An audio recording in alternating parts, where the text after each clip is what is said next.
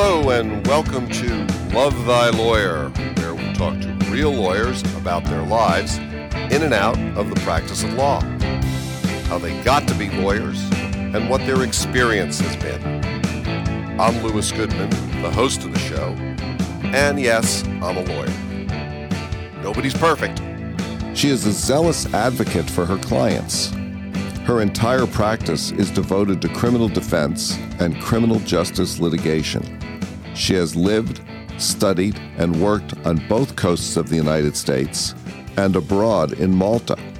She is an outstanding athlete, having played Division I sports, and I can attest from personal experience, she is an outstanding cyclist.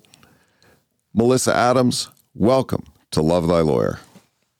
Good morning, Louis. Thank you for having me. I'm happy to have you. I see you in court all the time, and I see you on the occasional bike event.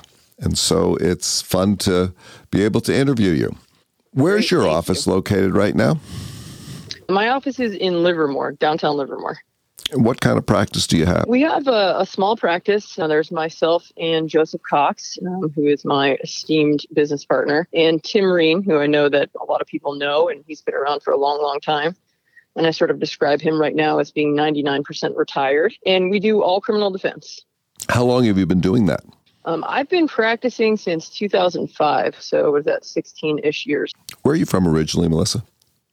I'm originally from New York, about an hour north of New York City, which makes it sound a little bit fancy, but it's very, very suburban. What's the name of the town? The name of the town I grew up in is called Lake Peekskill, I mean, it's kind of at the top of a mountain. It's uh, interesting because it's really a summer town. That's what it was designed for originally, but we lived there year round. Is that where you went to high school? I went to high school in a neighboring town because the town that I grew up in was actually so small that it didn't have its own high school. So I went to a high school called Walter Panas High School, which was about a 40 minute drive. How was that experience for you going to high school? You know, it was interesting. It was a, I would say, a challenging time in my life. You know, just sort of finding myself and, uh, you know, just the, the ups and downs of being a teenager and, and trying to figure out where you fit in the world. Did you figure out anything about where you do fit in? Not in my teens, I didn't. Not until my 20s, I would say, maybe even a little bit later. Yeah, high school was really interesting for me. I was kind of a punk rock and an athlete, which are two uh, sort of an interesting intersection, very different crowds. So I, I actually ran with two very different crowds, but I somehow managed to run with both of them. So yeah, I wasn't very focused on school. I was very focused on going to concerts and playing sports. What bands did you like? Oh, my favorite bands then and now are this pretty much the same. Rancid is an old punk rock band, ironically from here, generally from the Bay Area. They were my favorite then. They're my favorite now. And I'm actually going to see them for, I don't know, the many numberth time here in October. And what sports did you play? Uh, in high school, I played basketball, field hockey, and softball, but my focus was always softball. So you really were a three sport person. I was. I didn't play basketball in the latter years of my high school career because while playing field hockey, which is a fall sport on the East Coast, I broke my thumb pretty badly and had to have surgery and was a long recovery. And so that took me out for a basketball season. And after that, I didn't, I didn't play again. And yet you went on to play Division One softball in college. I did. Softball, I kind of viewed, I think, growing up as like my meal ticket. You know, thankfully, I was talented enough, you know, to go play in college. And yeah, I was able to recover from the thumb surgery and uh, went and played in college. And it, it, I'll admit, it was not what I expected. I often would joke and say my summer softball travel team would have kicked my college team's ass. Uh, my Really? college team just wasn't that good. Where did you go to college? I went to St. Bonaventure University, uh, which is in upstate New York. If you've ever played softball, which you know maybe you, you haven't, upstate New York is not the place that you want to play softball because we would have games routinely snowed out, um, and there's nothing good about that. Well, what I don't know about playing softball, I could probably make up by knowing something about upstate New York since I went to the University of Rochester. Oh yes, yes, the snow belt and the cold. Yeah, it's I, I, I hate the cold, and I have no idea why I chose to go to school there. We'll join the club. Did you have some uh, connection with the State University of New York at Geneseo? I did. Yeah. So I went to St. Bonaventure for two years, where, and that's where I played softball. And I just, I was burned out. And so I actually left there and I transferred to SUNY Geneseo. And that's ultimately where I graduated from. Did you play ball there too? I didn't. No, I, I retired. Yeah, I felt I was really past my prime. So you graduated then from Geneseo? I did. Not far from Rochester. Not far from Rochester. It was, uh, the weather was absolutely no better. The academics were much better.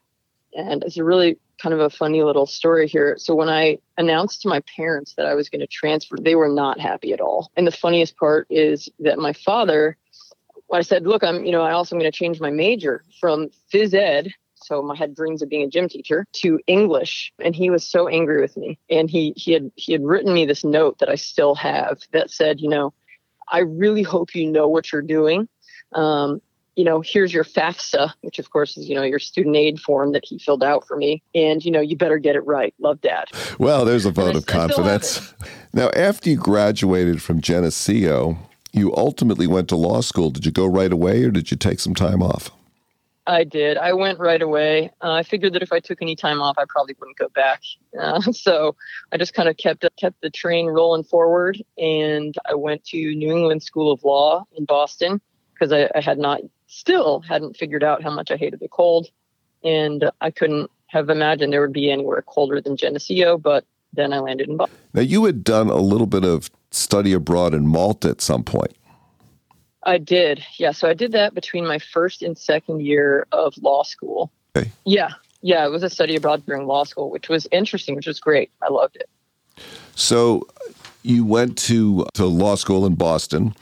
And how was that for you the first year?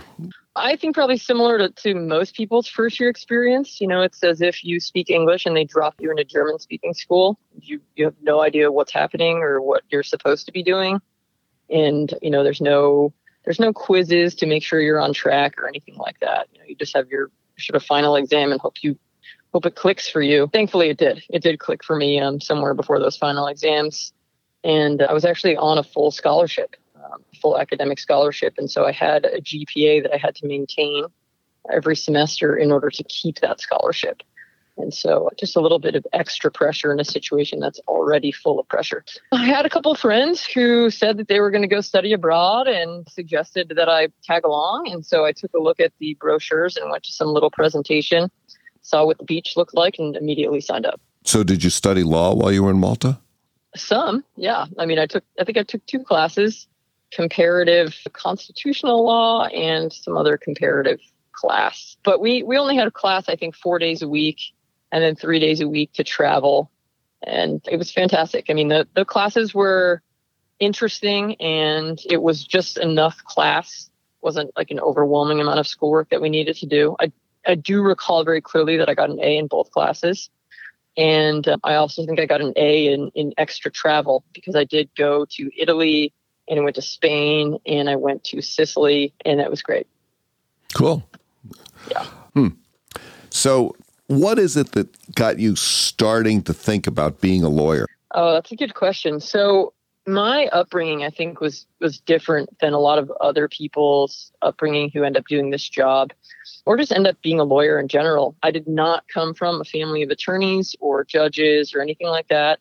I didn't even know any attorneys growing up. You know, I came from a pretty lower class family. I mean, I graduated college when I was 21 and, and just wasn't prepared to work full time yet. So I knew that I was either going to go to school and get a master's degree in literature, or I figured I could go to law school and stay in school a little bit longer. So I figured, well, you know, do I want to be in school for another one year or three years? Eh, let's pick three. So I applied for a few different schools. I got offered that full scholarship to New England School of Law, and that made my decision for me. Yeah, that's great. Yeah. What did your friends, family, your parents say when you told them that you wanted to go to law school, be a lawyer? Oh, they thought I was out of my mind. Yeah, they, it was very unexpected news to them. They had not known that that was something that I was even thinking about. In fact, I'm not even sure that I told my parents until I had received the acceptance letter. Yeah, they they were pretty hell bent on me being a gym teacher, and they were they weren't thrilled um, about my sudden career change, which I know is just absolutely laughable. But it, it just wasn't. It was so far outside of a job that anyone in my family would have or would think of having. It just, you know, we were very blue collar people. And so it was just very foreign, very foreign. When you graduated from New England, what was your first legal job?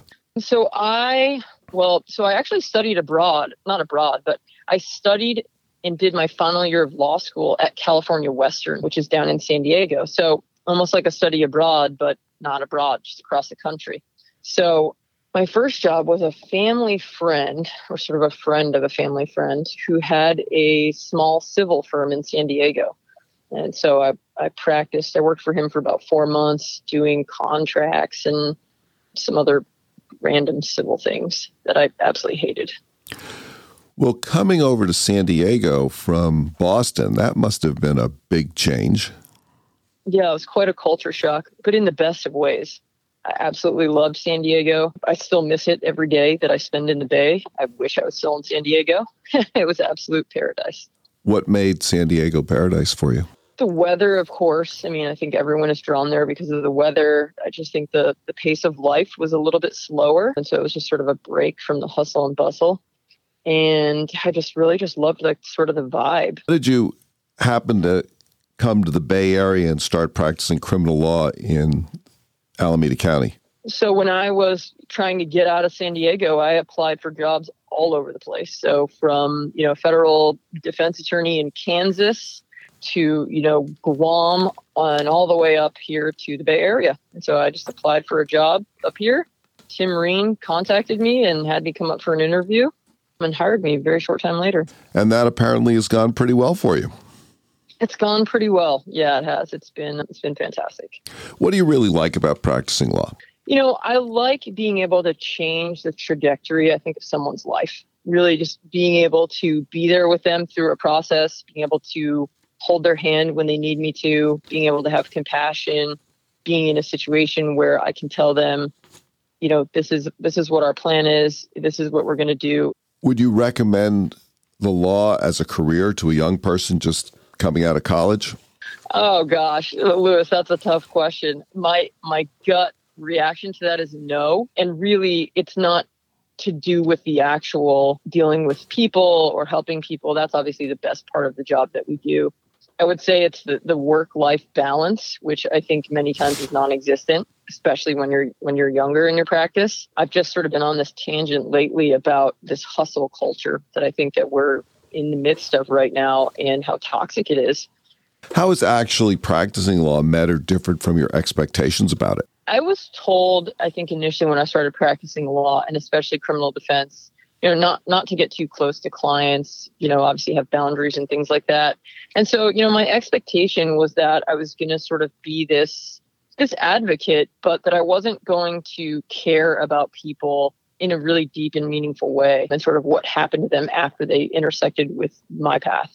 And that has been, first of all, that was terrible advice. And anytime that I have an intern in my office, I tell them the exact opposite. And I say, you know, you are doing your client a disservice if you don't let yourself get close to them and care about them because you will advocate in a different way if you allow yourself to care about them and their family and their children you just, I mean, I just think that's human nature. And so I did not expect the practice to be so emotionally draining. I think that's really the main thing. I knew that it, that I'd work a lot and, you know, that it would be difficult in that sense, but I did not expect to have this massive network of people now that I care about that I check in on clients, you know, from five or 10 years ago, shoot them a quick email and see how they're doing. Um, so I didn't expect that. I didn't expect the emotional attachment to people. How about the business of practicing law? You know, we are business people in addition to being lawyers, and I'm wondering how that has gone for you and your partner. Yeah, so I actually took over the business in 2016, which we obviously didn't advertise. But, and yeah, the first year or two, I think was extraordinarily difficult. Just a lot of lost sleep and stress and worry. I did not take any business classes in college. I had no idea how to run a business. And so that was a really, it was a really tough time to just sort of learn on the fly I also felt very much responsible for my staff and maintaining them and maintaining salaries and things like that. So I felt a lot of pressure, but now that I'm much more used to it, I'm I feel like it integrates fairly easily into my day and my week. What do you think's the best advice you've ever received? Oh wow, that's a tough one. Gosh, you know, that is a really really hard question. I I don't know. You know, I think maybe just to continue to persevere, you know, when things are hard you know, obviously just, you know, you just have to keep going and you just have to persevere. You just have to keep going. Do you think the legal system's fair? No, not at all. I was actually thinking thinking about that earlier today and uh, you know, it's just obviously the government has a lot of resources that we don't always have. Clients that have finances, you know, can secure better experts or experts in general that clients without finances can't have. I think there's sort of a misunderstanding with private defense counsel as well, where people think that, oh, well, if your client was able to retain you, well, then they obviously have money. But you and I both know that sometimes people scrape together every dime they have just to hire us and then we're out there begging for funding you know from the government from the county from the judge to secure the experts that we need. And that is a difficult process. And you know sometimes we get turned down for experts that we know that we really need. And that puts us in a really difficult situation. So i think that that just people with resources unfortunately oftentimes can fare better in the system than people without them. I'm going to shift gears here a little bit. What's your family life like and how has practicing law affected that my family life is uh, still very new right now. I actually got married in September of 2020. I, I bought a house just very recently also just moved into it in March and it's in Manteca. So wow, I have a commute and a half, which is fine. I mean, I don't I'm I don't really mind being in the car. Thankfully, lots of podcasts and things like that and punk rock obviously. So yeah, it's, but you know, the commute certainly is tough. Um, my wife, thankfully, is a very understanding and tolerant human being. You have to be if you live with me because I can be a bit of a challenge. Do you have any kids? Uh, I have a stepdaughter. Yeah, I have a stepdaughter who is 25, lives in Texas, and I actually have a granddaughter who's two, who is just a joy. And I'm also very close to some nieces and nephews that I have who are just have been the light of my life since they were born. I mean, I see them pretty often and talk to them very regularly. Now, you mentioned some of your recreational pursuits. I'm wondering if you could kind of fill us in a little bit on that. I mean, I know I've seen you, as I mentioned, at some bike events. Um, wondering if you could talk about what kind of recreational pursuits you have and if uh, that helps you clear your head from practicing law. Absolutely. Yeah. It definitely, I'll start with the second part first here. It definitely helps me clear my head. I need stress relief regularly, and certainly training for triathlons gives me that, which is fantastic. I actually got hooked up with a triathlon club, which is called Tri Valley Triathlon Club, or TVTC for short, a couple years ago. And so I've been training regularly with the club for a couple years, and it's it's so fantastic because it's this really wonderful team environment a lot of support, new friends, and people that have the same interests. Have you ever had a job or an interest that you would pursue if you couldn't be a lawyer or if you were not a lawyer? What what else would you what would you do? Oh gosh, I've thought about teaching. I would love to teach either in law school or an undergrad. And I think that's, you know, something that, that could be in the future for me. Let's say you and your wife came into some real money, say three or four billion dollars. What, if anything, would you do differently in your life? Gosh, I would certainly buy, pay off mortgages. I think for you know all of our immediate family members, that would be one thing I'd really want to do. Thankfully, they all live in places that are not as expensive as the Bay Area. So that would be one thing. Make sure that my, my granddaughter and my nieces and nephews are set for college. I am personally still paying back my student loans. And so from undergrad, no less. And so I, I would really like for them not to have that experience. I don't find that it's very character building like some people say that it is. I just think it's annoying and difficult. So I would do that. My wife would tell you that she want she would want me to go work for the Innocence Project. She is just just absolutely enthralled with the Innocence Project and everything that they do. And she very much wants me to go volunteer some time with them. So I suppose I'd probably have to do that, which is okay. Let's say you had a magic wand and there was one thing you could change in the world, in the legal world or otherwise. What would that be? I think just the the inequities of the world and very much like financial inequities you know sort of the differences between the haves and the have nots is startling. And and i see people all the time you know not just clients of ours but you know i just drive to court in oakland and the uh, number of people who are unhoused i think that those are all things that i would love to address either with you know three or four billion dollar lotto winnings or a magic wand or some combination thereof because those those are the things that i think really make me sad on an everyday basis uh, melissa anything else you want to talk about that we haven't covered I just, you know, I just want to say that that I am a very blessed individual. I'm not very religious at all, but I am wake up every day knowing that I am a very blessed person. I'm in a very good employment situation like I said, I, I, own this business with Mr. Cox, with Joe, and he is the most fantastic business partner in person. He is an absolute joy to run a business with. And I just feel so incredibly lucky to have found Tim and to then have found Joe and to be running this business with Joe and changing the world. I mean, we really are aware that we are changing the world every day in what we do. Melissa Adams, Thank you so much for joining me today on the Love Thy Lawyer podcast. It's been a pleasure to talk to you. Louis, thank you so much for having me. Have a great afternoon. That's it for today's episode of Love Thy Lawyer. If you enjoyed listening, please share it with a friend and subscribe to the podcast. If you have comments or suggestions, send me an email. I promise I'll respond. Take a look at our website at lovethylawyer.com, where you can find all of our episodes transcripts, photographs, and information. Thanks as always to my guests who share their wisdom, and to Joel Katz for music, Brian Matheson for technical support, and Tracy Harvey. I'm Louis Goodman.